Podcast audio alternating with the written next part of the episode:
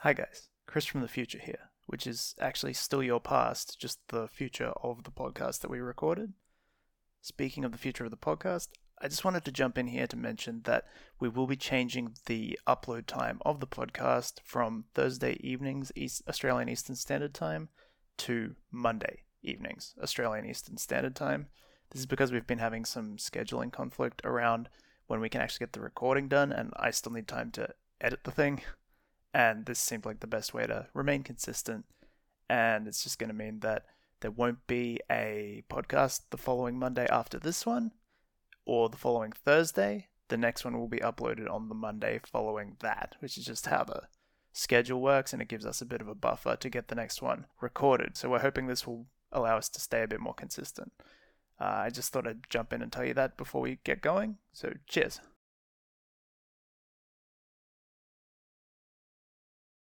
Yeah, so we uh you wanna do the formal intro this morning? Well, I think we decided that the consistency was on your end there, just keeping it uh, usual for the people.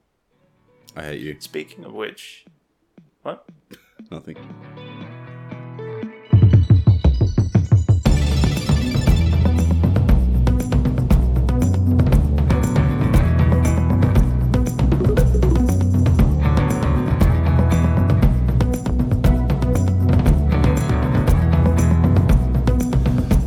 Welcome to the getgood.cg podcast. This is the podcast where two CG artists talk about getting good at art. And along the way, we're going to be sharing some information that you can use to get good yourself.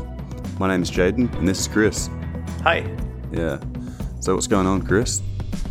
Uh, well, I actually, as a addendum to what we were just talking about off mic there, have just signed up to an animation class, an online animation class through iAnimate. The great thing about it actually is that when I signed up with the work that I've got so far, I actually got advanced placement a little bit, so I got to skip two levels. So that means that at least some of the work that I've been doing is paying off.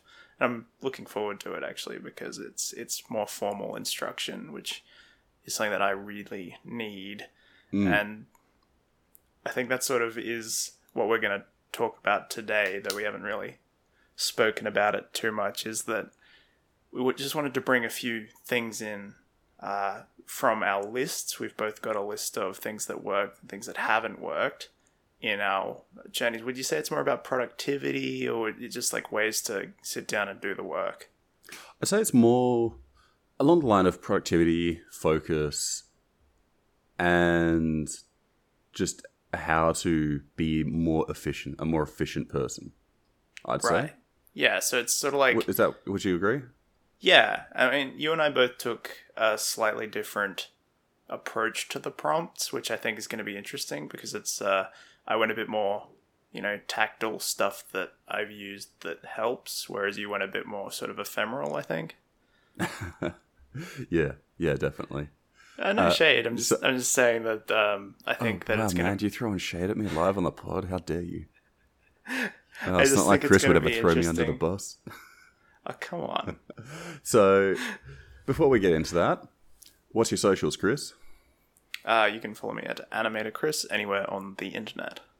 And you can follow me at jsto underscore art. All links are in the description. Please like, comment, and subscribe.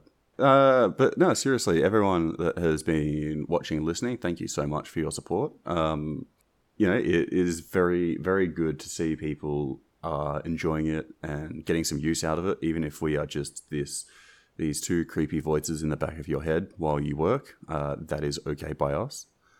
Uh, but for the people that are, you know, finding this useful uh, in one way or another, uh, you know, please let us know. It really motivates us to keep going and we- producing more content for you. we really do love the interaction and it helps us sort of frame the content that we're sharing in a bit more of a practical manner so that we know that it's helpful to share because there's there's plenty of stuff that we do that we don't necessarily have to share on the pod and we want to know what you want to hear you know? Yeah, so let us know, and we will shape our content based around your feedback. for now until we get really big. Then it's going to be hard to you know Yeah, and then we become make time for that but but you know, it, it's only a, it's only a vibe. We're actually still pretty good guys. So if you catch us on the street, still say hi. yeah, yeah. I have a feeling that there will be plenty of listeners here in Canberra. Well, I'm, there might be one, or- one or two in Melbourne, but stay away from me. We're in lockdown. Jeez. Anyway, so Chris, you want to dive into your list? What have you? well, what yeah. have you got? So, general. I'll just get my notebook here. Uh, generally, what we sort sort of thought that we'd be doing for this one was a bit more structured, in that we spent about two, three more minutes preparing than we normally do. Um, yeah. We've got a list of five things that we found that really help us uh, keep on track and keep focus. Just keep in mind that. uh, Go on. what am I keeping in mind? I was just gonna say, keep in mind that it was five, but uh, you know, we or at least I didn't really stick to five. Oh well, this is new information to me, so we'll get to that in a minute. Um, th- and then there is the five things that didn't help. Um, so how many more than five do you have? So for pros, I've got seven, and for Okay. cons, I've got about two or three. Well, that should work okay since I've got five cons. So how about we um, we uh, trade off, and you start with one, then I'll do one, and we do it that way. Oh, actually, hang on, I've got four cons. Well, if we end up with a surplus of your cons, then we'll have a conniption at the end. Cool. All right, Chris. So, should we go into yours first? Uh, you can lead off, I think, because I think uh, I think mine are very specific. All right, all right, all right, all right, all right, all right, all right. Let's see. What do I think is the best one to start with? Hmm. How about one? One. Yeah. What do you mean? The top one? Yep. The Wim Hof the app? top. Right. Well, you've talk- talked about that one on the podcast before. Do you want to give Yeah. a summary? Yeah, so I'll to give a quick summary on this one because I have talked about this, I think, in episode three on the Productivity Podcast, which is Wim Hof. So Wim Hof is, uh, I think he's from Finland or Norway or something like that. And basically, he's not a scientist, but he's just a dude that likes to breathe. And so he he'll go to these ice cold lakes and he gets in at like you know six in the morning in these ice cold lakes and like he freezes himself in that water and then he has this breathing exercise.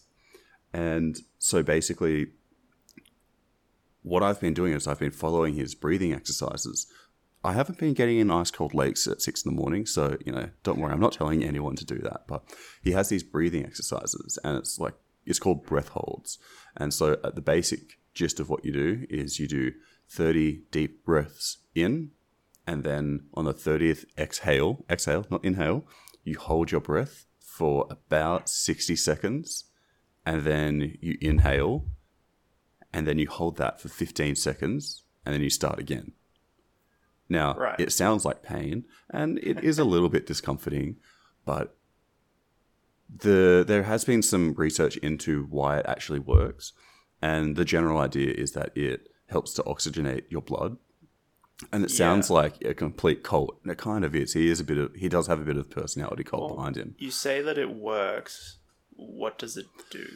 so what it does is it just relaxes you. Like but not in a way where you feel like oh yeah man i'm like on a cloud. But just kind of you just feel normal. And then afterwards you like you realize that before you did it you just you were tenser than you thought. And afterwards you just feel more normal you know you don't you don't have that tenseness to you and so i've found that in the mornings i haven't done it this morning but at some point in the morning, whether it's when you first wake up, it's probably best to do it when you first wake up, to just do some breathing exercises to really just de stress your body. And I find that looking for ways to de stress your body is just a really great way to stay productive, stay focused, mm. and stay efficient. And so that's why this was one of the ones that I decided to go back to because I think it is very a very useful technique to use. So his name is Wim Hof, W I M H O F F. So you can look him up on YouTube. He's also got an app as well, where it's like a bit of a follow along. So I suggest doing a follow along before you actually try it out, and maybe do a bit of reading into it. Um, Yeah, that's the thing. I, I really don't have a lot of experience with it, so I can't really comment on uh, my experience with it or the efficacy. But it sounds like it's worth looking into. I I have found some good leverage for both productivity and you know like personal balance from other breathing exercises. So I'd almost I can I can recommend on that on that degree mm, breathing exercises in general. So Well, I I read somewhere, I don't even know where it is, and I don't even know if I'm correct in this and saying this, but most people don't breathe properly. And you'd think it's like everyone's like, oh, I breathe properly. But it's like people don't f- take full breaths in. There's like breathing into your stomach and there's breathing into your chest. And obviously, everyone breathes into their chest only. They don't actually breathe no. into their stomach. I- but I totally believe that. Yeah. Because I, I have to stop myself sometime. Like, I tend to breathe quite deeply, but I do catch myself sometimes breathing more shallowly. But because I'm aware of it, I tend to notice it. And I actually notice it in other people as well. I'm like, um, and I, I, I don't just breathe, man. Just breathe. point it out, but if they're like really just it, I've seen a very like sh- it's not like a shallow breath, but it's like a quick breath, like and you notice it because when they breathe out, you feel like cold air come out, and it, it's because it hasn't been in them long enough to do anything. Oh, okay. Yeah. I've, I've never noticed that, man. But I think breathing just generally is like, it's a great way to stay de stressed, and you don't realize that because, like, shallow breathing like that actually makes you really stressed. It increases your anxiety. It, you have less oxygen in your blood. And so you're not Well, it's- thinking it straight. It's kind of Yeah, like, it's it's connected to your endocrine system, isn't it? Because it like ups your um what do you call it the adrenaline. yeah, maybe. I don't know. We are not scientists. Yeah, man. We're just scientists of getting good. Getting good Yeah. PhD. PhD, get good. like and subscribe. actually. Did you have any more to say on that one? Uh, well, I kind of went over that a little bit in the productivity Yeah. pod episode three. It's Probably a good one to start on, actually, actually, because a we can direct you back to episode three if you haven't listened to it, and b uh, it's it's one that um, it's a good recommendation, but beyond that, it's up to like personal preference, I guess. yeah, yeah. I do recommend that you try it out, Chris. Um, I, I, I will We- eventually. It's one of those things that I've said I will try, but I've just, you know, never gotten there. Do it. so, Chris, what's first up on your list?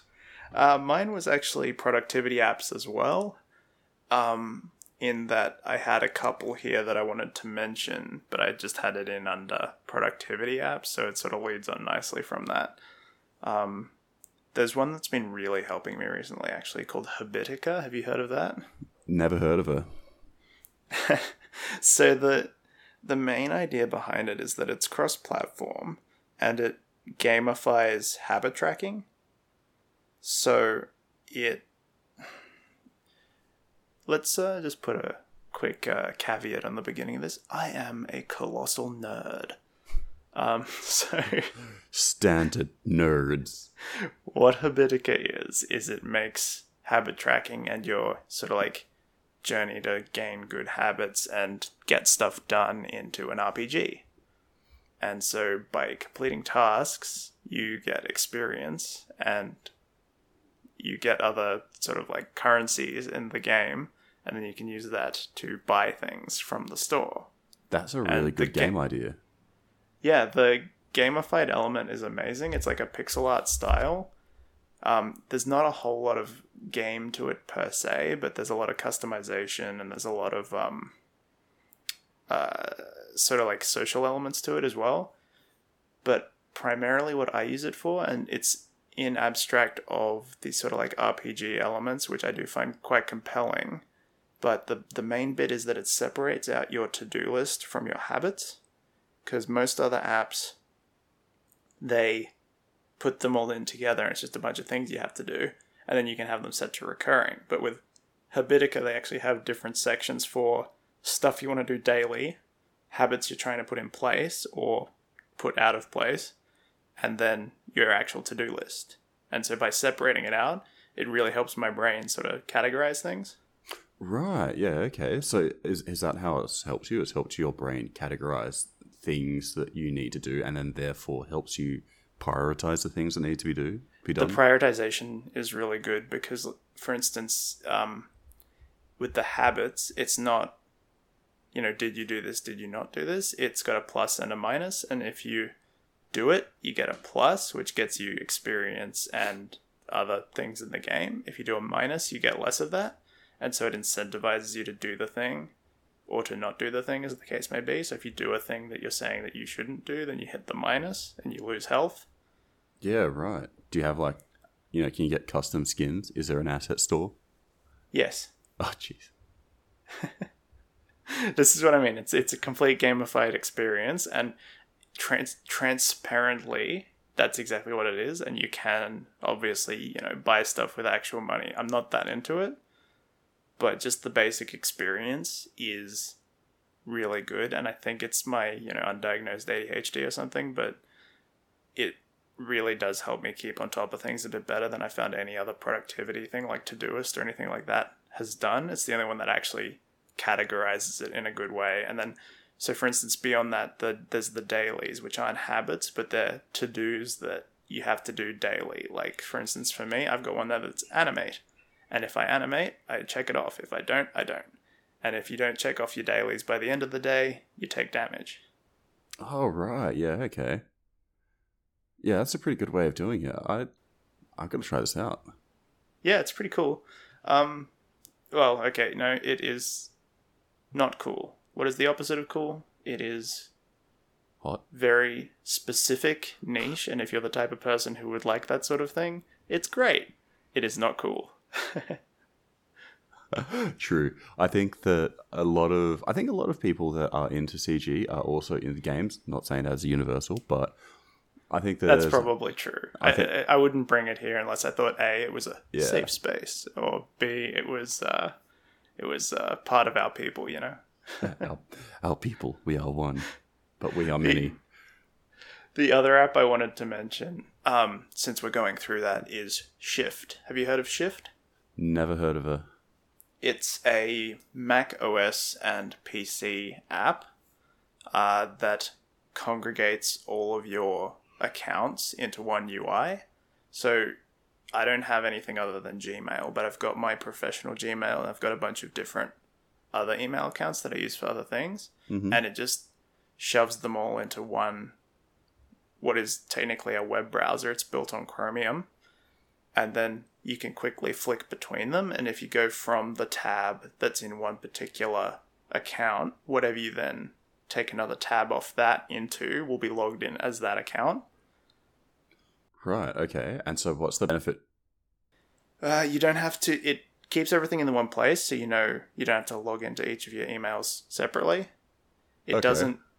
It's not like forwarding. It doesn't like put them all in one basket. It keeps them separated. But then also for something like YouTube, say, if I wanted to have the Chris and Jaden one on there, Like and subscribe. like and subscribe. I could have the emails come straight into that separately, and when I click on that, and then if I took a tab out of that out to YouTube, it's already logged in as Chris and Jaden instead of as my regular account. Yeah. Okay. Right. I see. So I don't have to worry about which account I'm in when I'm changing things. Right. So, what's the advantage over like uh, the Outlook app or something like that? Well, because that's what I'm saying. The Outlook app, you have to set up filters and it all bulks into the one sort of thing, and you're forwarding it all together, and it's A, fragile, B, complicated, and C, not a nice user experience. Shift lays it out a lot nicer Yeah. and it puts it all together. You can also install web apps. For instance, I only access Discord through Shift, and you install the web app like you'd install it off the website onto your computer, but you install it into Shift, which keeps it sandboxed into the browser. So, for instance, on macOS, you don't um, when you install the Discord server, if any channels are marked ex- as explicit, macOS just straight up doesn't show them to you. So if you're accessing the web app, you can still access all of the channels. Yeah, okay. And Yeah, so it I- me- means that you can have the apps on your computer, but you're accessing through the browser so that you don't actually have them installed. So I've got Habitica on there, I've got Discord, I've got a link to my LinkedIn, and it's all just sort of lined up, and you can just flick between them and do your, you know, your daily check in like ten minutes instead of having to log into all these different things. Yeah, right. I uh, because I found when I when I was working working the daily grind in an office job, I I just used the web Gmail login because Outlook just sucks. I hated it. It was just like there was a few features where I was like, damn, I could use with that, but overall, it was just a messy experience. It was it's just like a dog's breakfast, really.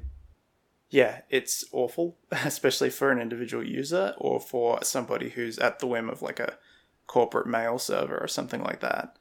Um, the the main advantage that I use it for is a it's a password manager, so it saves all your passwords and you can actually import them from all your different browsers. So like if you have Google or Firefox or something, Shift can actually just pull in all of the passwords you've got saved in your keychain and that sort of thing Yeah, and right. then you can just have them there to pre-fill if you've got them across several different browsers and then it has really good encryption so it's like a proper password protection thing and then it's also got um, so it's got the web apps but then it's also got what's called workspaces so you can have a bunch of tabs call it a workspace then close it and they'll just sit there ready to go on a button until you're ready to go back to them. So you don't have to have like a million tabs up all the time or a million, like troll through a million bookmarks. You can actually leave a workspace the way you left it.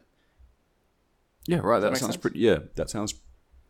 That sounds like something I could utilize because I've got multiple emails for some reason. I don't know why I've got multiple personal emails, plus also the Chris and Jaden um, email. Like and subscribe. Yeah. Um, and it would be super useful for me to just be able to flick through them because I've got I use two browsers at the moment. I use Opera and Brave.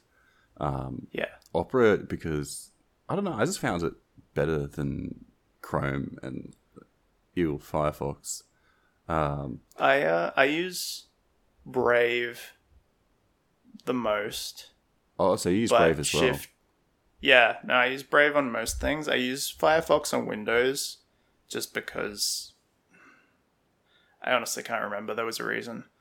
Um, but the thing is, I mainly I mainly use Shift now because it is a web browser and you can save all your sessions as a workspace. So I, I don't have to like leave it open or save a session or make like a tab group or like Yeah, it's just easy. It is a hundred dollars a year, so it's a bit of an investment. Yeah. Uh, yeah. uh, have a look at it. You might. I'm not explaining it very well, but the workflow it works for me. It might work for somebody else. yeah. Okay. I I've I've been using Brave quite a lot for a few months now, purely because I'm like, I wanted to make me rich on crypto. but it, I just the the more Brave currency that I get, so like it kind of goes up, the amount of Brave currency I have, but the amount of money that I have from that that translates into real money stays the same because the amount of Brave I have goes up, but the value of it just keeps going down at roughly this uh, con- consistent rate. So I'm I'm looking I think it. you and I could probably start a crypto podcast if you were interested, but uh, yeah, don't know if that's that's uh, something we should get into here because I've got opinions.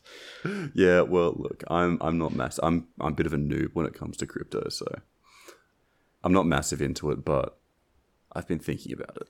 I've been thinking, yeah, one day I'll get rich. Yeah, I think I think I'm gonna redact my status with crypto and my opinion just for now. Um, moving quickly forward, I, I just remembered why I use Firefox. It's um the autoplay thing in Firefox. When you open YouTube tabs, it doesn't autoplay even the ads. Oh right, yeah. When so I with Brave, with Brave, it doesn't have ads. But when you open a tab on Firefox, it explicitly doesn't let it autoplay until you press play, and I like that. oh, that's all right. Yeah, so no one can rickroll you. Yeah, I I um Opera has uh ad blocking as well, but one of the features that I really love it for is it's got YouTube window pop outs or just video pop outs as a general. So you can just pop out a video and then like minimize the main window and then just like resize it to whatever shape you want it, move it around your screen. So I think Firefox has that. Oh, really? Yeah, I find Yeah. it super useful for you know following tutorials or whatever I'm doing because I this might might be a sin for most 3D artists, but I went from two monitors to three monitors to one monitor because Yeah, I found it was I've just taking up too a- much space. And so One of my um, cons is actually about monitors, so maybe we can talk about that yeah, when we get there. yeah, okay, all right. Well, I'll I'll put a pin in that until we get to monitors. For some reason, we're talking about monitors.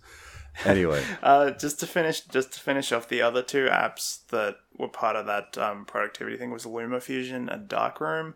LumaFusion is uh, an iOS video editing app that saved my butt last year when I had to edit like an hour long documentary. Um, what you made a documentary? yeah, I'll talk to you about that uh, later. We'll, so it's a longer story. If I get interest, I'll share it on the pod, but it's not really relevant. Um, but then Darkroom is like uh, Lightroom from Adobe, but not Adobe, and also runs on iOS. And I've got the iPad as well as the M1 Mac, which means that I can run iOS apps on the Mac, and it's just nice. Oh, nice. And so just being able to edit video and edit photos on the run, very good. And you can combine that with your Dropbox or your Apple storage or whatever it's called. Um, So you've gone full just- Apple fanboy now.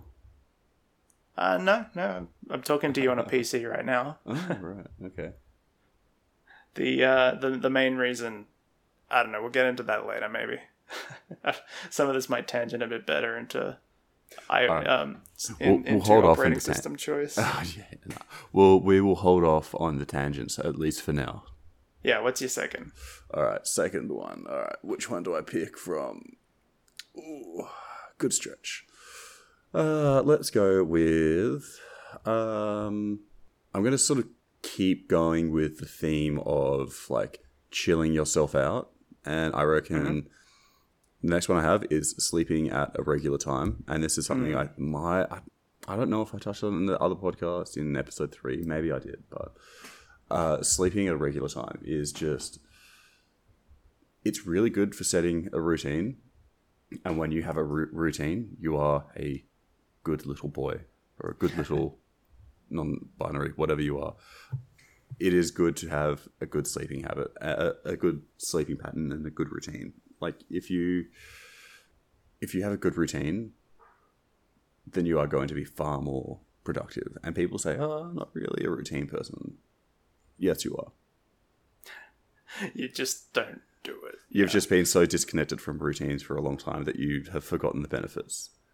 or you've covered all the good routines up with bad routines. Yeah, That, that yeah. sort of cycles into my opinions on habits. But the the the really only the real the only real opinion I have on that is when you go to bed determines when you can get up, and the earlier you can get up, the better you will hit the day. So yeah, like you, you do get that creative thing uh, late at night where you think, all right, yeah, time. I, I'd actually posted something about this on Twitter the other night where, like, you just you go into bed, you're like, oh, yeah, all right, time to log off, and right as you're about to close Blender or whatever you're doing, bang, your creative mind just goes crazy. And you're up Yeah. until like three in the morning, just being like, hell yeah, awesome productivity sesh. But then you wake up at like 11 o'clock the next day or whatever. But I, I find that there's like a cliff for that. Like if you stay up a little bit too late, then that kicks in. But if you go to bed before that, then it sort of pushes it off to the following morning, which is the better outcome. Yeah, yeah, and it's I, f- I feel like it's less likely to happen in the middle of the night as well. Maybe other people are different. Maybe they get that every single night, but for me, I I find that the longer the day goes on, the less productive I am. Like especially the afternoons, especially the afternoons. In the afternoons, I'm that that's where I usually go for like a life admin stuff because I just can't Yeah. focus on anything creative. I'll just like I don't know, do my washing or whatever. Between 12 o'clock and 3 o'clock in the afternoon, I am useless. Yeah.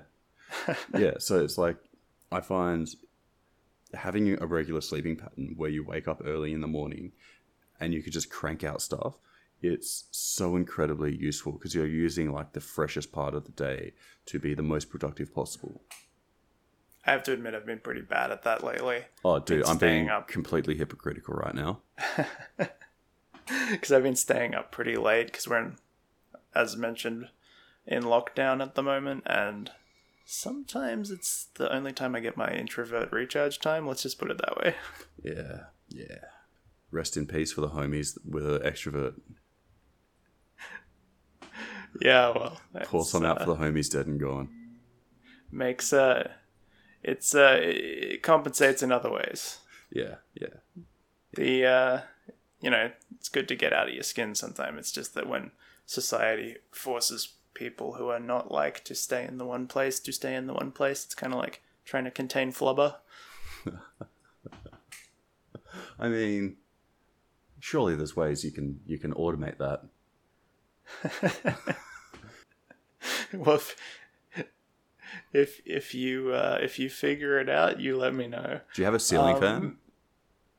uh no Uh, I was going to say you could put like a ball of string. hey that's mean Dude, it's kind of funny. a little but i would never admit that Just like a little kitten. Is that all you have to say on kitten. sleep before you start getting a little bit, you know, li- line adjacent? Yeah, look, I'm since I've got a lot of pros, I'm just going to bust through these first few that uh, we've kind of touched on uh, much more quickly. Okay, sure. Yeah. Um, so I might just do my next one then. Yeah.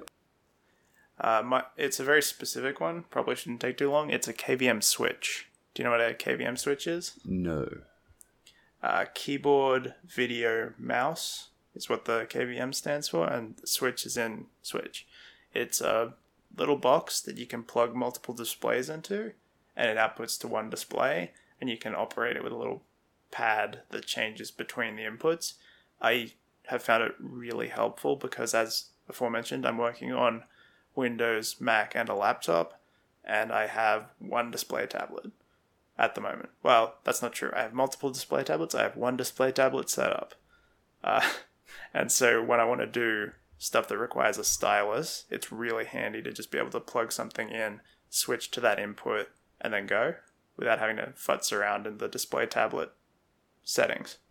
Yeah, okay. So it's just like a switchboard kind of thing. It moves the same keyboard and mouse between each of them. So oh, like yeah. I plug my Windows machine in, my Mac in, and my laptop in, and I can use the same keyboard and mouse with all of them. And so if I'm, you know, working on something in Maya, which I use on Windows, or ZBrush, which I use on Windows, and I need a texture, all of my texture, all of my like, I use the Affinity Suite, which is like Adobe but not terrible. Um, and I use that on Mac, which is the primary reason I'm on Mac because I love the Affinity Suite. And so if I need to create a texture, I'll just jump over to my Mac, stick it on Dropbox, sync it, and then it's back on my PC, and I don't even have to like stand up or change where my hands are. Oh, nice. Yeah, it's Yeah, really have- really handy. I think I have a friend that he has he does something like that between his desktop and something on his on his TV. Like I don't really I, I don't know if his TV is just like an extra monitor that is like you know five meters away from his TV, or but I do think I remember him using some sort of switch thing. Yeah, So it- it's it. really it's a small advantage, but it's a really great advantage because it means you don't need a bunch of peripherals sitting around. You don't need multiple keyboards, and if you've only got one display tablet like mine, which like the reason I'm using this one is it's the 24 inch one, and I like to have stylus input because I don't like using a mouse all the time because it's not ergonomical. Yeah. Um, it's just really handy. Uh, the other thing that it's good for is, say, I wanted to set up a streaming setup, I could have one output go through the streaming PC and one output go through the regular PC. So while I'm just working normally, I can work normally with no latency. But then if I wanted to go to streaming, I could whack it over to the streaming PC and get the exact same visuals, just rerouted through the streaming PC. Yeah. Right. Okay. That sounds pretty cool. Haven't got that set up yet, but it's on the on the plan. Yeah. and so you use Dropbox, do you, to keep everything synchronized? Yeah, Yeah. yeah. I Yeah, tried. I too. tried using other stuff, but honestly, Dropbox is the only one that actually reliably syncs. Yeah, yeah. I was talking to my sister about this yesterday. Doesn't cost a bajillion dollars. yeah, I was talking to my sister about this yesterday with like Apple Cloud, and she she's trying to figure out what to what to use. I'm just like, yeah, just Dropbox is what I use, and I find it the most reliable. I pay for extra Apple Cloud a little just because I like having the ability to have more f- photos across my devices because I use it a lot for animation reference and for like taking like for instance the other day I was comparing a bunch of stuff in Unreal. It was moving too fast for my eye to see and there was a discrepancy between the step forward function and the real time thing because of the way that the ticks were working. So I just held up my phone to the screen and I was just making recordings as I played it and just recording the animation so I could step through it on my phone and compare different takes to actually see what was happening in real time. And I just keep that on my iCloud, but I don't need that everywhere. So yeah, right. Dropbox works for that. I guess Dropbox is like a sneaky a sneaky other recommendation. Best um best syncing software. Oh yeah, it's great. I I use um, what do I use? I use a laptop and a desktop, and I'll sort of switch between them for multiple reasons. And just the automatic synchronizing is just like it's it's so reliable that it's kind of annoying sometimes because it can slow down your internet if you've Yeah. got shitty internet, and so it's always consistently syncing every single time you make a save. So sometimes I'll have to pause it because it's like it might lag out my internet if I'm you know, doing X, Y, Z. What what is really great about it as well is that it keeps up with my renders. So I could be rendering off my Windows PC and I could be seeing the files come in live on my Mac. Oh yeah, it's So as as as the frames get bumped out, I can use viewers on the Mac to view something that's rendering out on the PC with only a little bit of lag. and you know what the best thing about that is? Well, one of the best things is that it completely protects everything. We, we sound like we're doing a paid sponsorship for Dropbox here. If Dropbox would like to sponsor us, we may be open to that. So please reach out to our team. yeah, yeah, aka us, like and subscribe. So, But I w- something I really like about it is that when I want to reformat my computer, if there's, I'll just kind of look at my desktop and say, oh yeah, I'll just take that photo, save that somewhere, and then I just wipe my computer. I don't bother backing anything up because it's all backed up on my Dropbox. And then when Yeah. my computer's fresh, I just only tick, you know, my current project folder that I'm using and maybe a couple of old ones that I might want to reference back to. And then It is so nice for that, yeah. Yeah. Because I, I reformat my computers regularly, and having to reset up all your file systems is a pain. I'm actually thinking about putting in a system where, like, every six months or so, I just dump my entire Dropbox onto a drive and then just throw it to the back of the cupboard and then start again. really, all Yeah. even your Dropbox, getting rid of your Dropbox. Yeah, I just like clean, you know, I like to start fresh. Yeah, I do like that. Just like a nice, clean. Uh, you know, it's almost like when you just cleaned your room. You're like, oh yes, this is nice, isn't it? But I'm also a data hoarder, so, you know. Oh yeah, me too. Like I've got just so much random shit just stored in the back of my Dropbox. Just like, what even is this? But no, I, I, I compulsively reformat everything probably about every two years or so. Like to the point where I did like a little script that brings down a bunch of chocolatey packages so that I don't have to like manually install everything. I just run the script and when I start a new thing of Windows, it just brings down all the apps I normally immediately install. Oh right. When I when I reformat, I don't do any of that. Just so that I like to have everything minimal, and so I'll only Come install. on, man. Like, I'll there's only a couple install of things apps. you're going to install. Like, Yeah, there's a couple of things I'm Audacity going to and, install, but you know. no, no, no, no. Install them as I need them, which definitely is inconvenient when I'm like, I'm going to do this, and it's like, oh, I have to install that first. But it know, helps me control the, the, the nascent system admin in me. Yeah, I don't know. I don't know. I'm much more chaotic than you. Yeah, no, that's true. Or maybe like what is it? I'm lawful neutral. You're chaotic neutral. I'm chaotic, chaotic, chaotic evil. I don't know. Uh, I think you. I think you're cutting yourself a little short there, mate. I don't know, man. Anywho, So my next pro, I'm going to go into something a little bit more pragmatic. It's probably my more, most pragmatic one, and I re- it's uh, courses, paid courses specifically. yes, So you and I have both done some courses. You're, you're, as we mentioned earlier in this podcast, you said you are doing an animation course. I'm so excited. Yeah. it's with a with a ex DreamWorks animator who worked on like Kung Fu Panda three and all these other things. I love Kung Fu Panda. Yeah, I haven't watched the new, the new ones. I'm not sure if I've watched three or two, but I've watched one, at least one. there's like some really great art in those movies. If anybody thinks it's just for kids, if you go into it with an artist's eye, geez, Louise. Yeah. So what is what is the course for you? Is it like, do you actually get feedback from it, or is it just pre-recorded? yeah, so it goes for eleven weeks. You get an instructor session where he sort of looks at what's happening, gives you a task, and then you get a review where it's student by student, and he goes through and he does a draw over and tells you what to improve. And it's project based, so you sort of work on stuff as you go, and then there'll be like a final one at the end. yeah, right. And where are you doing that through? It's online. It's uh, doing it through iAnimate. Oh, okay. I've never heard of them. Um, there's sort of like so there's Animation Mentor, which is the one that everybody knows if you're into this sort of stuff. Um, which is also why it's the most expensive one. Yep. Then there is Anim School, and then there's probably iAnimate. So if you've heard of Animation Mentor and I and Anim School, then you probably hear about iAnimate.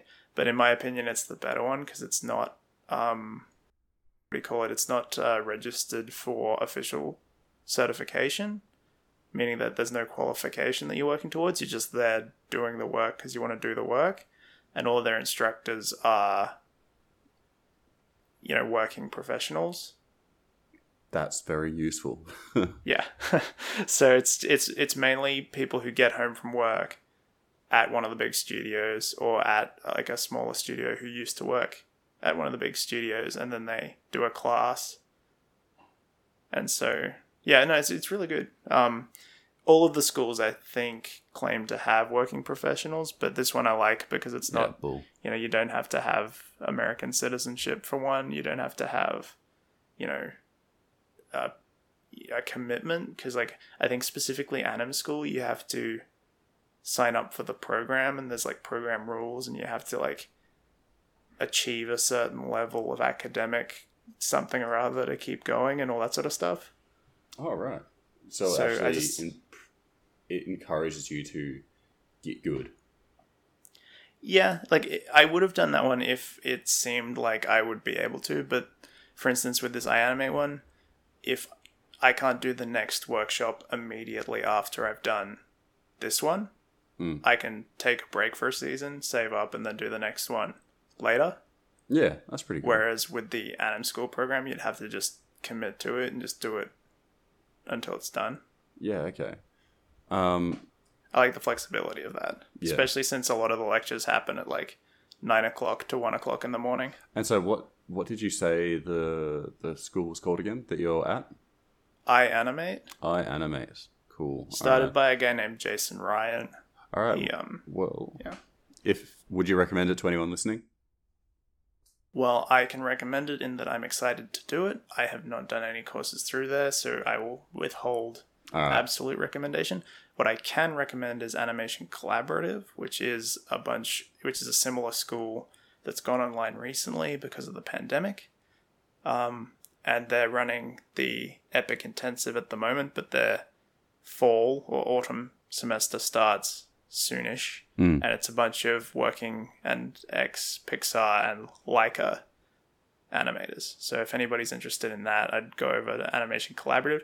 Pricing is exorbitant, as it should be, because it's you know industry knowledge straight to you. So- but, uh, Uh, we, you and I were talking. Um, I don't know if it was on pod or off pod a while ago, Mm-hmm. and you said to me you were hesitant to do a course because you feel like you'd just you, you wouldn't follow through with the work or you wouldn't you'd be it's kind of like a lot of people they get these pre-recorded courses that they might buy on udemy or whatever and they'll just Yeah. it- well, that's the it's difference. not it's not a isn't it? live class is is it the difference is that it's a live class because so many people buy courses and they don't use them like i've done that before The difference is accountability, because like the price doesn't affect me. You know, like I've got this really great, honestly great course um, about modeling in ZBrush by a guy who's a really great ZBrush modeler, and he's actively updating the course and he does live streams and all that.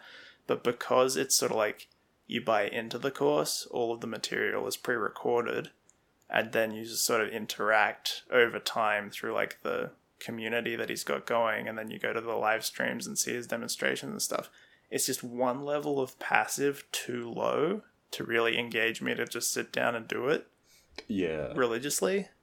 Whereas if you've got an instructor who who like gets onto Zoom and they're like, "Hey Chris, so here's what's wrong with your shot," like that's a level of accountability I think that is missing. Yeah, and that's that's what I that's what I was really aiming at with this point. In that, not just courses that uh, you know it's a prepaid one, then someone keeps it up to date. While those are good and useful to do, and I have gotten a lot of utility from those, but doing actual paid courses that mimic an actual university or school where you are you are there as a student, you have a teacher, you have weekly meeting times, and they give you actual feedback is incredibly useful. Like I, I, I think every second podcast I mentioned that I did a CGMA class, and I still just can't help but say like it's it was like one of the best ways I've spent my money in a long, long, long, long, long time,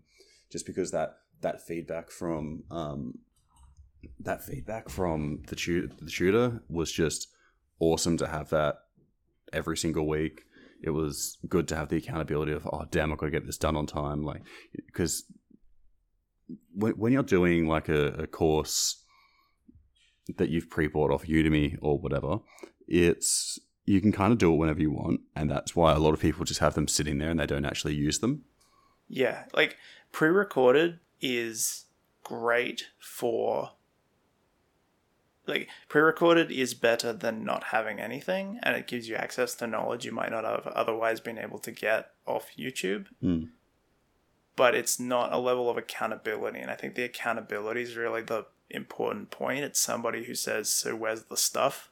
Yeah, and beyond that, those those live classes they're usually like that. By the way, they do have pre-recorded content in it. Like the the, the Yeah, lectures and the demonstrations will be pre-recorded, but you'll have live Q and A's and you'll have feedback interactions. But that's a side note. at at iAnimate there's the vault, right? And so like every other class that's been done, you can go back and watch through all of that. Like that's good gold nugget digging, you know, but Hmm. the the fact is that it's not contextual and I think the context is what's important. It's it's here's where you are, here is somebody who knows where you're trying to get, giving you information that helps you Personalizes move it. towards yeah. Yeah, and so I think with uh, one one thing I was going to say is that these these paid courses are they are super useful in that you you are more you are more likely to get a good competent instructor. That's not to say that all of them are you know crazy good, but you know anyone can kind of just create a paid course because they came up on YouTube and then you know throw it online and people can buy those. The quality of those can vary to a huge degree and they can be super yeah super expensive, but the level of commitment that is required to run an actual live course is far higher that most of the people that are going to do it are, are actually going to be working professionals and they're going to be working through an actual school and so Yeah. you're much more Yeah. likely to get a better quality education through that alone and that's that's also the thing. It comes down to the fact that through iAnimate, you would learn animation from an animator. The school is organized by the people who run the school. Mm. If you're taking information from somebody who's making it their business to have courses, Like, say you go on Udemy or Skillshare, or you get into somebody else's bespoke course, but it's not run through a school, it's probably still good information, but their context is no longer working as the thing that they're trying to teach you about. Their context is business person who sells courses. Yeah, and like the amount of courses I've come across where they just teach really obscure methods Yeah. of doing things, and it's like, okay, cool, this is an interesting way of doing it, but I don't know in what studio this particular method is going to be used, and it's kind of like this is this is kind of only used this way because Otherwise, otherwise known as Blender's law. yeah, Blender's law is just like everything it it's done this way because it's hundred percent done in Blender, and it's like, oh, okay, But nobody, yeah, that's the thing. Nobody at a certain level does that. yeah, Not to say they couldn't. And that's the thing that people always get confused. It's like, yes, you can get industry level work by doing it through those workflows, but they don't. And so if you're trying to get that job, that's a level of friction you possibly don't need mm, yeah. trying to get that job. Um, I, I will say that I think um, for the absolute beginners, people that they've just gone from zero to noob, and now Yeah, they like what what is it? What is UV unwrapping? What is animation? yeah, I think I think people that are just at noob, I think the I think that they are best to start on like just YouTube tutorials and then maybe do some of those paid ones, just so that they can get like a general grasp of the knowledge, I- and I then honestly think you could become a industry level artist even with the appropriate workflows of YouTube alone. Yeah. It's just going to take longer and you're going to have to dig more. Yeah. And so I think once you learn the general program of what you're using you get a little bit of skills, once you're maybe starting to get to that intermediate level, that's when I'd probably say do a paid course. Like I know there are paid live paid courses for absolute beginners, but it's probably a better use of your time or and especially money to do like just free YouTube tutorials or just like cheap Udemy ones just so that you can kind of get those skills up because from what I've found the the the CGMA one that I did is that it was there was so much assumed knowledge in it. It was assumed that you had a general grasp on modeling and texturing and that sort of things. Like they did kind of introduce, you know, new software and they kind of show you how to do things, but it was software agnostic and that's the thing. Most of these courses are software agnostic. And that's that's the whole thing as well is that it's pay to play because as soon as you put a financial hurdle in front of something, yes, it's exclusive. It, it is actively excluding people from knowledge, which you can have your own opinions on. But as soon as you put that financial barrier, you do ensure that on the other side of that barrier, everybody's there is there for the same reason. Yeah. You know, um, I can't tell you the amount of like discords and that sort of thing that I'm a member of that kind of become useless as you know networking and interaction tools for an industry level mindset because they're just flooded with beginners who are desperately finding anything they possibly can to get into that chat room and just yell like how to become good at blender. Yeah, I mean, it's it, it- I find it quite frustrating as an intermediate artist how hard it is to find spaces for intermediate level people yeah, no, it's all it's all just thrown in there with the beginners. and they're the loudest you know Yeah, the amount of They- times they- they- every time I go on Facebook, which is just very rare these days, every single time I'm on there, it's like because I'm on a lot of Blender pages, but especially Yeah. just the Blender Facebook page is just like you'll have one of those big um, things come up, like a big post, just saying how to be good at Blender or you know something that should have been like pasted into Google was put into the Blender group, and it's just like you, could have had your answer immediately, but you've chosen to first get railed by 10 people telling you to Google it, and then a nice enough person eventually comes along and tells you the actual answer after like an hour of getting railed.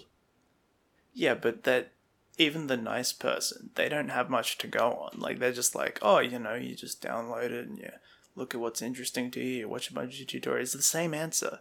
It's but it's over and over and over and it's just it's not helping the person who's asking and it's not helping anybody who's there and it devalidates the space as a space where learning can happen or community can happen. And that's that's why I do advocate for a financial hurdle even though I don't love how expensive a lot of this stuff can be a lot of the time.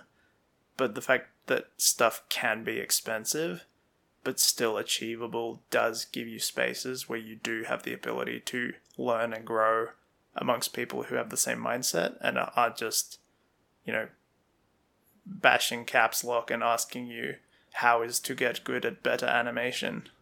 Yeah, I mean, people that want to they they want to get good by going and just posting in Facebook. Like, I do feel bad. Just kind of, I usually just ignore it because I just I just see the same questions over and over and over, and I know the answer to that, but it's like I've answered those sorts of questions so many times it's just like I'm I'm over answering that. And the, the And fact I is feel that like the, there's a the lot of people information is there. Yeah. Yeah. Uh, it's it's either somebody who's very young or it's somebody who's you know English is not their first language or somebody who's having a bad day and they're just venting because they're having trouble like whatever it is but the fact that that space the the fact that they the fact that they have you know it's kind of like the the sewage getting into the water. It's like at that point you can't have a good conversation. I remember on one of these um, workshops that i've been doing i was getting some really good information about how to be an animation supervisor. It was really interesting stuff about like the uh, methodology at pixar and how to like manage people and how to get shots done but also protecting the people doing the work. Really cool topic. But because it was an animation workshop there's somebody in the chat all caps like how do i smooth my animation what is a good pose to pose you know like I really do. not the time yeah. not the place I, I do feel sorry for those people because they're just trying to get good. Um, but they don't have context they're not entering a space giving in order to receive they're just there to take Yeah, yeah. I that they definitely do that, and that does kind of irk me a little bit. I I do. I I, I reckon I probably would have been that person when I was a teenager, just going on there, be like, how do I get the good? Um, although when I was a teenager and I was sort of dabbling in CG, I was really just doing like you know stupid Photoshop stuff. So I didn't. Most of the things were answered through just YouTube videos, but I digress. yeah google and youtube exist youtube is the most utilized search engine on the planet be like most people I I do I do sympathize with those sorts of people because they are just trying to get good and they don't know where to look and they find these groups on Facebook and they're like, "Oh, these people can give me the exact custom answer that I need." But it's just like the the downs the downs yeah, the downside of that is that those spaces that that were kind of about discussing art and blender techniques or whatever it is, they they go from that to I just kind of ignore those spaces now because every second post or I don't know, it feels like every second post is just how do I make Blender? or even worse, like a, a GIF of like, oh, here's my first, you know, movie I made with Blender, and they're just like rotating the default cube with the mouse. No, I, I think the worst I've seen is someone genuinely asked how to install Blender.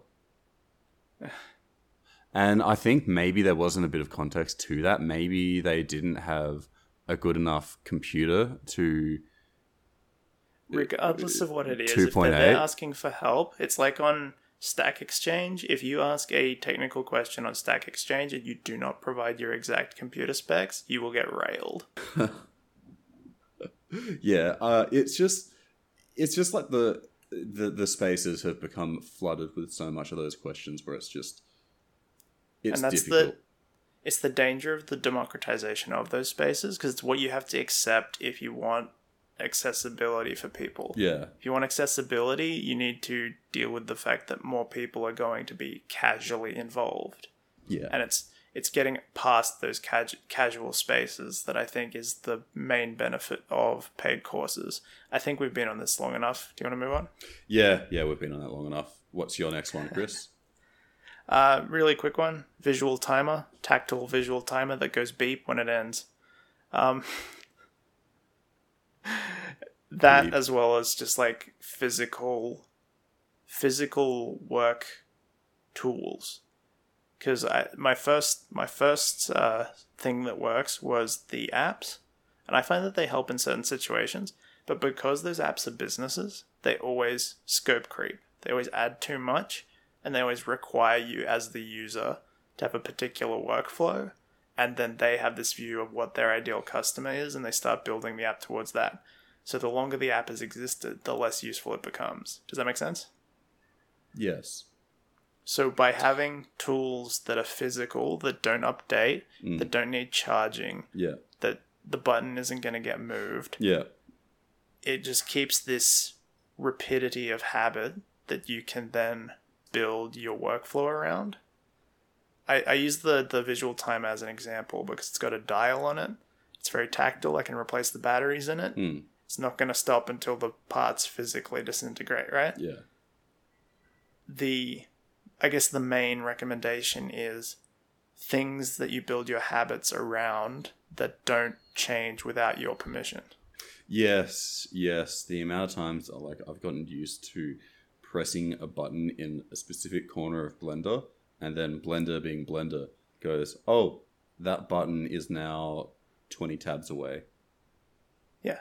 And for an example, I initially got the Visual Tomato app for Windows, which just sits in your it sits in your tr- like tray bar and it ticks and then eventually it goes off after the amount of set time. But the thing is you can't turn the ticking off. And so if you're the kind of person who can code something up like that and you can turn it into something that you can turn the ticking off, that's still a bespoke tool, but it's a mm. bespoke tool you then made. I don't have that kind of skill set, so I just bought the physical timer. I like physical stuff.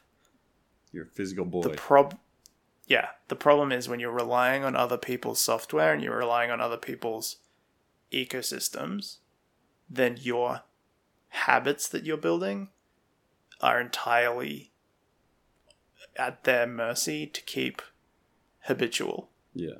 Yeah. That's all I had for that one. Do you have anything to say on that? Uh, not really. Other than, yeah, it's really annoying when you you are used to a certain habit of things, and then it goes and it changes on you. So I, may, maybe this can sort of go into another one. I wasn't really going. I was thinking of leaving this one out, but you know, I might as well put it in. And it's managing money properly. Um, And the reason why I bring this up is because it's just a lot of the things I'm basing mine on is to de-stress, and I think being distressed is very important to being productive, focused, and efficient. And so I've been I've been recently rejigging my money management system um, as of late, and to, to be extremely thorough in it. And I I was I was going to use like the old envelope system, but I Mm. don't live in 19 tickety 2, so I decided not to do that, and I hate cash. So I, I was looking, I was shopping around at all these apps, and there were some of those apps where like you can s- like synchronize your bank accounts up to it and it automatically like tracks everything and like it you know helps you Oh, you reach- mean like FreshBooks or something? yeah, yeah. It like it just sort of automatically tracks everything for you, and you know helps helps to categorize your money. Um, and then there's other ones where like it's like you manually put them in. Um, Mm. But the issue that I f- Nobody's going to do that. yeah, th- well, no. Here's the thing, I I found the the ones where they you manually put them in, they're they're free, but they're also just very restrictive. So on one hand, you had these free ones where they were just very restrictive. They had ads in it, and I didn't really like that. And then you Mm. had these other ones where you synchronize all your bank accounts up, Mm. and then on top of that, things would potentially change. You know, you've got fees of using it, you've got changes to the way the system works. This is the sort of Yeah. thing where when I set it, I want to set and forget. Set set and forget in terms of like I've set the system up. I I'm open to interacting with it to you know do my do my duty sort of thing for managing my money. Do you mind if I hamstring one of my cons in here? Yeah. Because um, one of my pros, the first pro was productivity management apps. Yeah. Um, one of my cons is productivity management apps. yeah. And, and the main reason I put it there twice in both is that those restrictions, like the tiers and the payments, and just having to deal with that, isn't worth the trouble sometimes. Yeah. And so sometimes It actually it actively stops you from using it the way you would like to. Yeah, yeah. And so I that that's exactly what I was worried about with some of these apps where I was like they just look like they look like they are useful, but they also look like they're a bit of a hassle in certain ways. And so I thought, look, I'm just going to manage my money in a way where I have complete control over it. And so what I've done is I've just created I've just used Google Sheets, which is basically Google's version of Excel, and it's web Mhm. browser based. So I can log into web browser and I have my uh, budgeting spreadsheet on my computer. Th- This is really this is really great content for people. Hey, really really awesome content to listen to. So I'll blaze through this one I- I quickly. th- so I think some people will find it interesting to hear hear it, but some people might be hitting the skip button. We'll maybe we'll put chapters in. yeah, yeah. So I so I, I I have that on my computer, and then on my phone I have the app installed, and you know again synchronizing. It just synchronizes my budgeting, and so you know whenever I'm at the shops, I'll put money in that fits. I'll I'll update it manually to the category that it's in, and it helps me. I won't get into the details of it because that will bore everyone to death. Mhm. But basically, I just have my budgeting there on my phone on something a platform is an app but it's an app that i'm highly confident is not going to change anytime soon excel has mostly been the same since like 2002 And google more to the sheets is based on that so it's like it's kind of the, that the middle ground where There are spreadsheet. There are spreadsheeting formats that you could export from Google Sheets and then import into like LibreOffice Sheets or whatever, and it would still work. So yeah it's it, like that's why for note taking I use a an app called Obsidian because instead of being like a note taking app like Notion where it's held on a server somewhere else, I just put it on my Dropbox, and so now whenever I take a note, it's like using a note taking app, but I've got all of those notes saved as plain text somewhere that I can access if hmm. Obsidian ever broke. Hmm. Ever since I started managing my money better, um, it just takes a lot of that stress off. Like, yes, I have to consciously think about the money that I'm spending, but I've budgeted in a way where it's like, okay, I know that I have, I can just casually spend this much money on bubble tea. I know that I can spend this much money on like my groceries, and overall, I'm not going to die, and I can still make a savings. And just having that lifted from me, like that burden of not knowing how much money I really have and where it's all flying, really just helps de-stress you. Because when I previously, when I was at uni, especially, I just wasn't tracking my money at all. I was just spending. it. I was like, hmm. I have money. I don't know how much. And it was a little bit nightmarish as soon as like a bill came in or any point in time where I would ever, ever think about my money. It, Subscriptions are a killer for that. yeah, and any point I would ever think about my money at all, it was just like, oh, compartmentalize that, think about something else now. But now that Oh look, fluffy kittens. yeah, but now that now that I have actually started to manage my money properly, it's it's a less scary thing to think about, and that keeps me de-stressed, and that keeps me more you, efficient. you don't go into scarcity mindset. Yeah, scarcity mindset, and so that's something we have talked about in probably a couple of podcasts now. But Yeah, we've never done one specifically around it, but I I, think know. we've covered it. yeah, I don't know if we it's worth doing a podcast on it. But I, I don't know that we know enough on the actual ins and outs of it to speak authoritatively about it just yet. yeah, I mean, I'm a I'm a professional in everything I ever talk about. I'm being sarcastic. No, you're getting you're getting good, aren't you? Yeah, I'm getting good. I'm a professional getting good.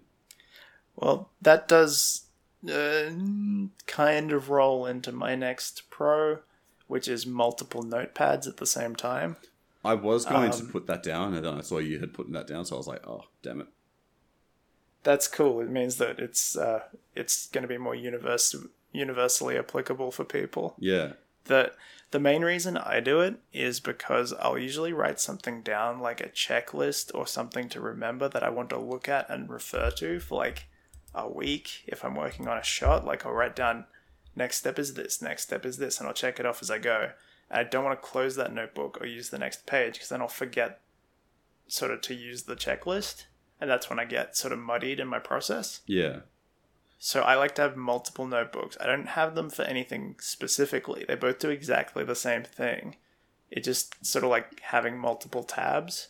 You can have a notebook that's like your live notebook and your notebook that's like saved on a page, as it were. Yeah, I've got uh, three note, two two notebooks for working. Um, I've I've got actually no, I've got three. So one for journaling, one for like just to do lists, and then another mm-hmm. one just as a working notebook. So I just, you know, yeah, oh, I'm trying to figure out this, or I need to like draw something to figure out, or I need to draw a little graph. I'll do that in my working notebook, and then mm-hmm. I keep that separate from my actual schedule notebook, and that just stops me from getting from things getting too cluttered and too clustered because there has been times where I just try and keep every everything in the one notebook, and it's just like a pain in the butt. See, here's where I think our brains work a little bit differently. If I try to have like a notebook for ideas, a notebook for journaling, and a notebook for lists or what have you, that's when I don't use them because I feel like I feel like I'm using one too much and not using the other one enough, and there's all these pages that I could be using for the other thing. So I like having the multiple notebooks, but I like them all to be sort of general purpose because I tend to remember where all the stuff is, and if it's really important, I will. Like for instance, with Obsidian, if I've taken a note from a workshop or something that I find really important, I'll go and I'll save it onto Obsidian in a way that's easily searchable. Uh yeah. So the notebook itself is sort of not really for posterity, it's for the moment. It's for getting stuff down Yeah. or for working through lists. And then once I turn the page, it's kind of done. Like I don't need that anymore. It's at, in an emergency, I can go find it, but I don't really think of it as an artifact. Yeah, okay. Yeah, I most of my stuff that I write down is not really stuff that I look back onto, except for like my general use workbook. That's something I might have something somewhat important in that I'll refer back to in the future. Um, But yeah, I find just having things separated and having you know a few nice notebooks just evenly stacked is I find that super useful for me to just keep things organized and separated. I like having them in the locations that I work so that I've always got a pen and paper to hand when I need it. Yeah, me too. I always do that as well. Um, did you have much more? How about, how about we do one more pro each and then we'll sort of blast through the negatives because they're probably a bit more funny. Okay, all right. Um, I will go with my next one of. Uh, again in line of de-stressing. Um, playing Overwatch. Hmm. Playing Overwatch is a pro that has worked for me. Uh, Would you extend that to de-stressing by playing games or is it specifically Overwatch? uh, de-stressing by playing games. Yeah. Yeah. So nothing is better for me, de-stress wise, than absolutely carrying in Overwatch. It's just so good. Like when you But you can't control that, right? Like what if you're having a bad day? like in Overwatch. Yeah. Oh yeah, that's that's bad. Oh, that that's Isn't that that's like where putting your mood at the fate look of look. some I've you know guy called Crusher eighty eight? I've also got playing Overwatch as a negative that doesn't work. So I'll focus on the negative that doesn't work in a moment. But Okay. playing Overwatch where you absolutely crush it, it's great where you just log in, you go, oh, uh, brain fart. You know, you're doing the Pomodoro method or whatever it's called, where Pomodoro, is it Pomodoro? Yeah, Pomodoro. Pomodoro. Yeah, I was where you're doing that method and you've got scheduled in like, oh yeah, 15 minutes for Overwatch, and you play some Overwatch and you poon some moves, you carry, and then at the end you get like, uh, you know, play the game, or you know, whatever. E- even then, even if you don't win, it's still like, it's still satisfying somewhat, Mm. and it's just a really great way just to like, you get so much pented frustration at the computer. And so, Mm. just to take that out on some twelve-year-old on the other side of the world, is just so Yeah. nice. I, I get it. Um, for me, I think I think it's a bit more fragile than that for me because, like, for instance, I tried doing that, but then it took me like one time where I got absolutely cornered in Valheim and lost all my stuff, and just felt bad about it for the rest of the day because I didn't want to have to go and get my stuff naked. Um, you know, I just, I just, I- it just like puts me in a funk, and I can't like if I if I'm there to try and decompress, I don't want the opportunity for the computer to get another kick in on me when I'm already struggling with it. yeah, well, that's that's probably something we can talk about when I talk about Overwatch as a negative. So, what's your uh, last positive, man? Animbot, very specific, not for everybody, but if you animate in Ma- Maya, if you animate in CG, you need Animbot. It is a set of tools that's a plugin for Maya, and it turns Maya from Maya into an actual animation tool. Um, it is so good. It has saved me so much time. It is the reason I can do CG animation without pulling my hair out. It is my favorite thing. Awesome. I it's uh, it's it to give a bit more of a detailed sort of overview. It's it's got everything like uh, smoothers and your tween machine, and it's got a one-click alignment tool, and you can copy animation from one thing and put it on the other thing. And the key is there's a lot of tools that do that, but Animbot tends to work. So it's just really nice. yeah, I think you, an extension to that would just be add-ons, useful add-ons, Stuff that makes your workflow easier and nicer. easier. And don't accept default. Yeah. All right. Now that we've blasted through those, although uh, uh, Small small spice just before you do that. yeah. Don't change your hotkeys. Oh, Everybody's yeah. going to tell you to change your hotkeys. Don't change your hotkeys. Um, there was a phrase going around when I was going through training. Keep keep with vanilla Maya, which means keep the original keep the original hotkeys. Because as soon as you try to learn something and you've got this custom hotkey set that works for you, everybody's going to tell you to do it because it's like makes your workflow faster or something.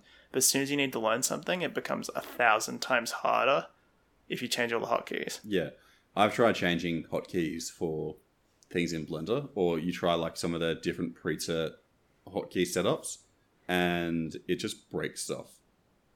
Yeah, like even professionals, they've said change your hotkeys, change your hotkeys, and that, then you ask them, oh, why do you want to change your hotkeys? And they're like, oh, you know, because by default it's on Y or something, and I don't want to have to move my hand. And I'm like, yeah, okay, bro. It's a keyboard. If your keyboard's too big, get a smaller keyboard. Ooh, you might get some uh, backlash from people that really love their hotkeys changed. I am a hotkey agnostic, and I will fight you. One v one me, bro. All right, Yeah, so we want to go at, into the come uh, at me in the comments. we want to go into the negatives. Sure, you go first. All right, negative number one: playing Overwatch. Overwatch. Yeah.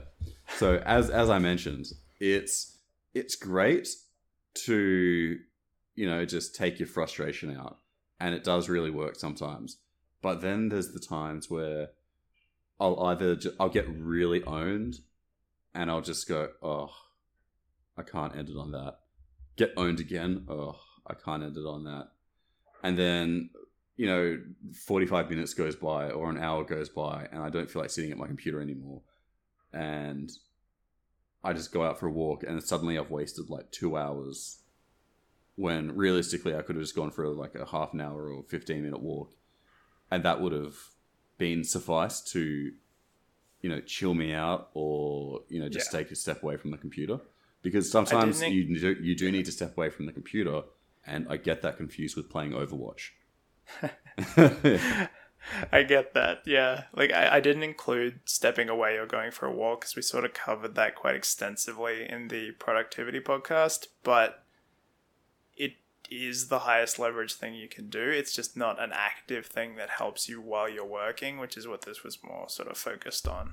Yeah, I I definitely um, get a lot of use out of just walking away from the computer, going outside, being in, being in Mother Nature. And at the moment, spring is just coming into Canberra in a few weeks. Like all We the got to sit on our balcony for the first time yesterday. It was so good. uh yeah, all the wattle trees are coming out. Um, if you if anyone's overseas and you don't know what a wattle tree is, look it up. Um, but and then sneeze. yeah, yeah, then sneeze. It's the full experience. Yeah. Um. Oh, I don't do that because you know, my peasant, my body's not a peasant. um. Actually, uh, being able to tolerate uh, the uh, outpourings of the earth is more of a grounded land dweller thing to do. Yeah, man. Woke. Um. But yeah. It, I was calling you a surf man. hey. Hey. None of that. Um. Oh, sorry. Uh. But yeah, like just getting outside, I found super helpful, and like as soon as I see like every, the end of every winter, all of a sudden like wattle trees, like one day they're just like these sticky branch things, and suddenly like they're these delicious Vibrant green and yellow. yeah, vibrant green and yellow, delicious smell. And it's just like, oh yeah. And that's when I have to go outside and not play Overwatch. Yeah. Here, here in Melbourne, it's when the hoodies start coming off. Because we're running out of time here, I think I'll just quickly. Do you mind if I just quickly go through a couple of my negatives? Because, like, they're just little pet peeves, and I don't expect them to take much Yeah, go for it. Uh, I have a 3Dconnexion digital mouse, uh, which is a 3D mouse, which should be amazing for CG art, but it's not. Don't get one; they're awful. is that like a Nothing is. Com- sorry? Is that like a, a 3D stylus? It's like a it's sort of like a puck, like a hockey puck that you hold, and then you pull it up and down and you push it forward and back, and it's like you're holding the thing in space, and then it rotates the thing in Maya or Blender. Like how you're holding it. Yeah, I I've seen many years ago. I went to an office and I saw someone using that, and I remember thinking that looks awesome. I want that. It looked awesome. I wanted it. I got one. I've had it for like six years now.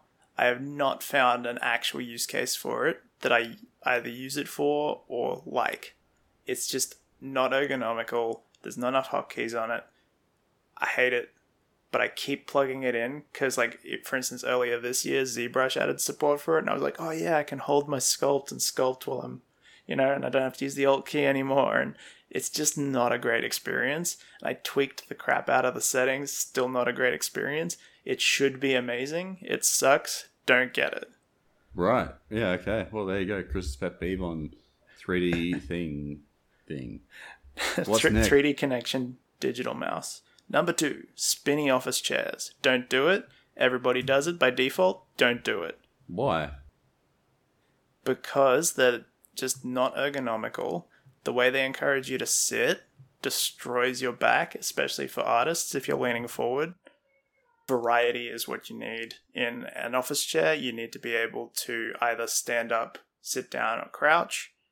And on an office chair, nobody actually moves it. They just set it to one position and then just deal with it. And it absolutely destroys your back. Not ergonomical at all. You need either a fixed chair so you're not fighting the spin as you push against it, or you need something like one of those exercise balls or a stool or a standing desk, anything else. Spinny office chairs, bad. Yeah, I have like a really expensive spinny office chair, and it's the chair I use the least. I have like a tall drafting spinny chair, but I use that because I have a standing desk and I'm too lazy to put my standing desk up and down. Yeah. So It's, I just it's more about it's more about the combination of the spinny with the wheels that's the problem. yeah. because it's shifting around and you're not actually moving in a way that helps increase blood flow to your legs. You're just moving in a way that makes your back all canted, and then you try to compensate, and you end up with a lower back pain, and it's all very awkward. Yeah. You got to those ergonomic setup things. Yeah, I, I mean, I use a stool with my standing desk as well. Um, but the the key is variety. You should be like standing up in the morning, and then as you get a bit more tired, you move to the stool at the standing desk. And then if you can, I've got the KVM switch, so I can swap it to a lower desk. I'll just sit. I actually do have one of those exercise balls. Really comfortable, really good. Yeah. Okay. So, uh, you got any other pet peeves? Um. Yep. Uh, I did cover production management apps, but I just wanted to quickly go over the fact that if you're doing a personal project for any reason, don't use product planning apps like HacknPlan or Jira or Trello or any of those things. Don't use them because if it's if it's just you, you don't need it. You should be able to plan it out in like documents and on your notepads and you should be able to jump around like a crazy person. As soon as you start to work through it in process like a production would, that's when you slow down and that's when you're not going to complete it because you're putting all these hurdles that are just there to make production easier in your way. Yeah. Okay. Yeah, I, I Uh, I've used Trello on like some group projects, but I ne- it never really gets used all that much. I think maybe in like a large group setting, then yeah, it's probably useful. They're, they're only useful in a situation where there's too many things happening to track and you actually need it written down somewhere. Yeah. If if you're doing your own personal project, you should be able to jump to the fun bit if you're feeling like doing the fun bit. yeah, the fun bit is always the best bit to be doing, and finding ways Yeah. to maximize that. Hell yeah. Yeah, and then um, the, the the I have two other pet peeves. Did you want me to quickly run through those? Yeah, go for it. Uh, small display tablets. Don't do it. Save up for the big one. Okay. Because I've got a Wacom 13 inch that I started on. I kept wondering if I was using it wrong until I got the 24 inch Huion that I've got, and the the the fact is no, you're not using it wrong. It just sucks. okay, thank It's you for that enough note. I will not get a small display tablet. Yeah, iPad's different story. The like doing stuff on the iPad with the stylus really cool Hmm. Because the screen is laminated and it's got more degrees of sensitivity and all that. Yeah. But the the smaller display tablets just don't have the right setup for that. It could change in the future. I've got the something that I've got for traveling is the 16 inch Huion with the laminated screen. The laminated screen's great.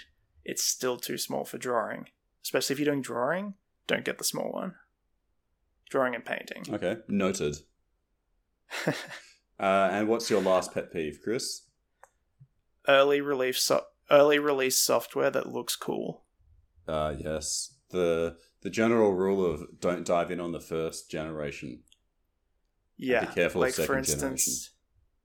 there are two animation softwares that I love and would never use on a project yet, and I've wasted so much time learning how to use them. The first one is Rumba by the guys who made Guerilla Renderer. It's a animation tool that takes all the best parts of Maya's animation and just puts it in its own separate tool. Really cool tool, very early, can't be used for anything except maybe animation practice. Um, the other one's Akeytsu, fantastic tool for game animation. It's just way too early. Uh, It's just stuff it doesn't do. And if you commit to a software that doesn't do stuff, then you have to do workarounds and you'll just end up in Blender anyway. You might as well learn Blender. Yeah, and the annoying thing is, like, they, they have potential, but they need for, for that potential to be fulfilled. They need people to give it a chance, but people just don't want to give it a chance because it's first gen. So it's one of those things where it's like, is this worth giving it the chance? And in most Yeah. cases, no, it's not. a, a lot of the times the the time spent actively learning how to use it it's going to be a new workflow you'll feel great about it because it'll start to work for you because it's probably good that's why they made a product Yeah, but then you can't use that and you might as well spend the time learning something really banal and normal like maya yeah, yeah. It's it's real hard to to stay on track with just always think, just going. Oh, I need to do this thing, and then you have to Google a workaround because you know it's not supported yet, and it's just such Yeah. a pain in the butt that I found with some softwares.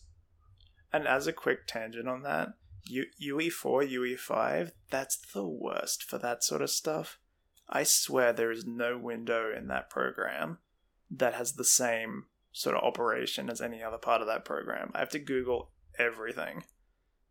Like you learn something and it's not applicable to anywhere else. Real, I, I'm not too experienced with it, so that's not some, something I'm really familiar with. Luckily, with Uh. Blender, it's fairly consistent in terms of UI. That's because they've made a very like concerted approach recently to formalize that. But even for instance, recently I think it was like the grease pencil shortcut for merge layers was control shift M and that was something else in edit mode. But then merge in the regular mode was just M and so it was like little confusing things like that. Oh, okay. But stuff like that. But with UE4, it's like, and here's a completely new interface, which you ne- now need to learn. It's like a completely different software within the software. Some Yeah. of the hotkeys work. Some of them don't. Find out after the break. Do you want to play a game? Yeah. So is that your uh, last pet peeve, or did you have one more? Actually, in that case, it would be, do you want to make a game? uh, That's my last pet peeve. You go right. ahead. So I've got I've got one last uh, negative, which was working a billion hours. Um, Yeah. I when I when I was at uni, uh, architecture has a really bad culture of all right. Let's see how far we can exhaust ourselves and who will be the last person standing, and like that was something. It was useful to sort of test my limits, um, and is something that I can rely on now to really push myself and know when to stop. But Mm. I've I found continuing to sort of work, you know, 29 hours in one day is just not useful for me anymore. It's just because it just it just drains you, it just kills you. And Do you ever find that? yeah. And back then was the most energy you're ever going to have. so it sort of it comes down to performance. it com- it comes down to like a trade off between getting stuff done when you when you do have that energy and when you do have the environment to figure that out. And I, I would say if you're in a position where you are immersed in that stuff, mustering that and getting to that place is a good idea. But outside of that, no, because what you need to be doing is building habits that are sustainable. If you can't imagine yourself doing it when you're 65, don't do it. yeah, it's it's like you, you can do things and push yourself when like you're in your mid 20s, but it just it's hard to sustain uh past that.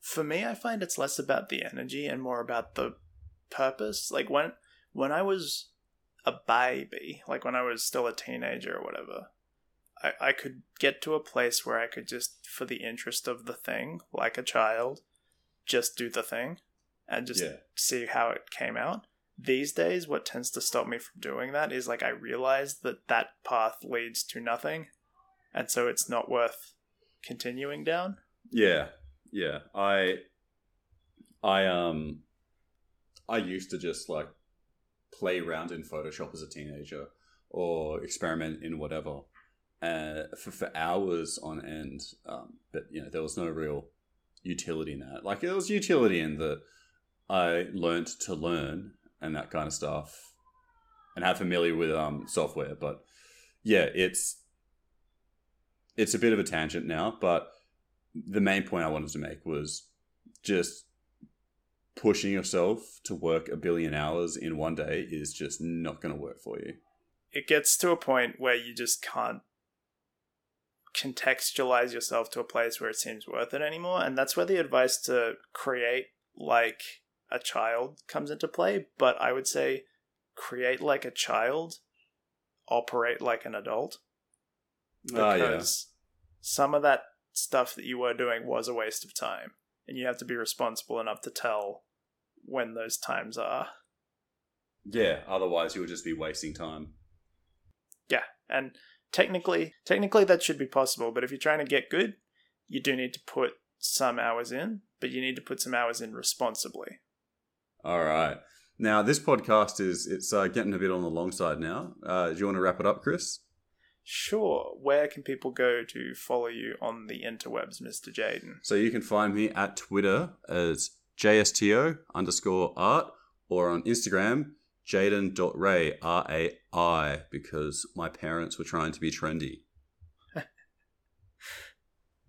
Uh, you can follow me, but what I'd prefer you do is follow the link below in the description to the Y Axis newsletter. I sort of have a sneaky bar of the amount of people interested before I actually pull the trigger on that particular project, and I'm probably going to wrap it up in the next two or three weeks if I don't hit that number. So do go over and have a look at that if you're interested in finding out the why behind doing certain things in animation. All right, thanks for listening. This has been the Get Good podcast where we talk about our journey of getting good and we also share a lot of information that people that are going through similar journeys uh, to use to get good and you know hopefully get a job or just improve their overall skills. And please leave us a comment below. Tell us what you think about this format. We might do some more grab bags on different topics if you like it. If you don't, we'll stick more to just one topic and general ramblings. Yeah, all right. Well, thank you very much for listening. Like, comment, subscribe. Bye. See you.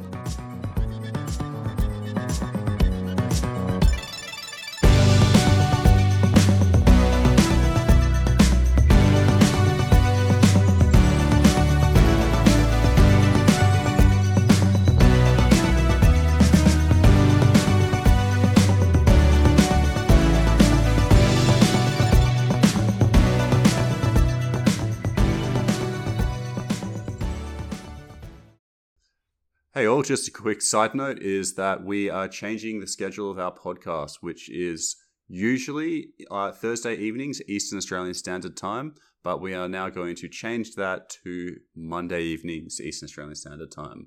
Thanks very much.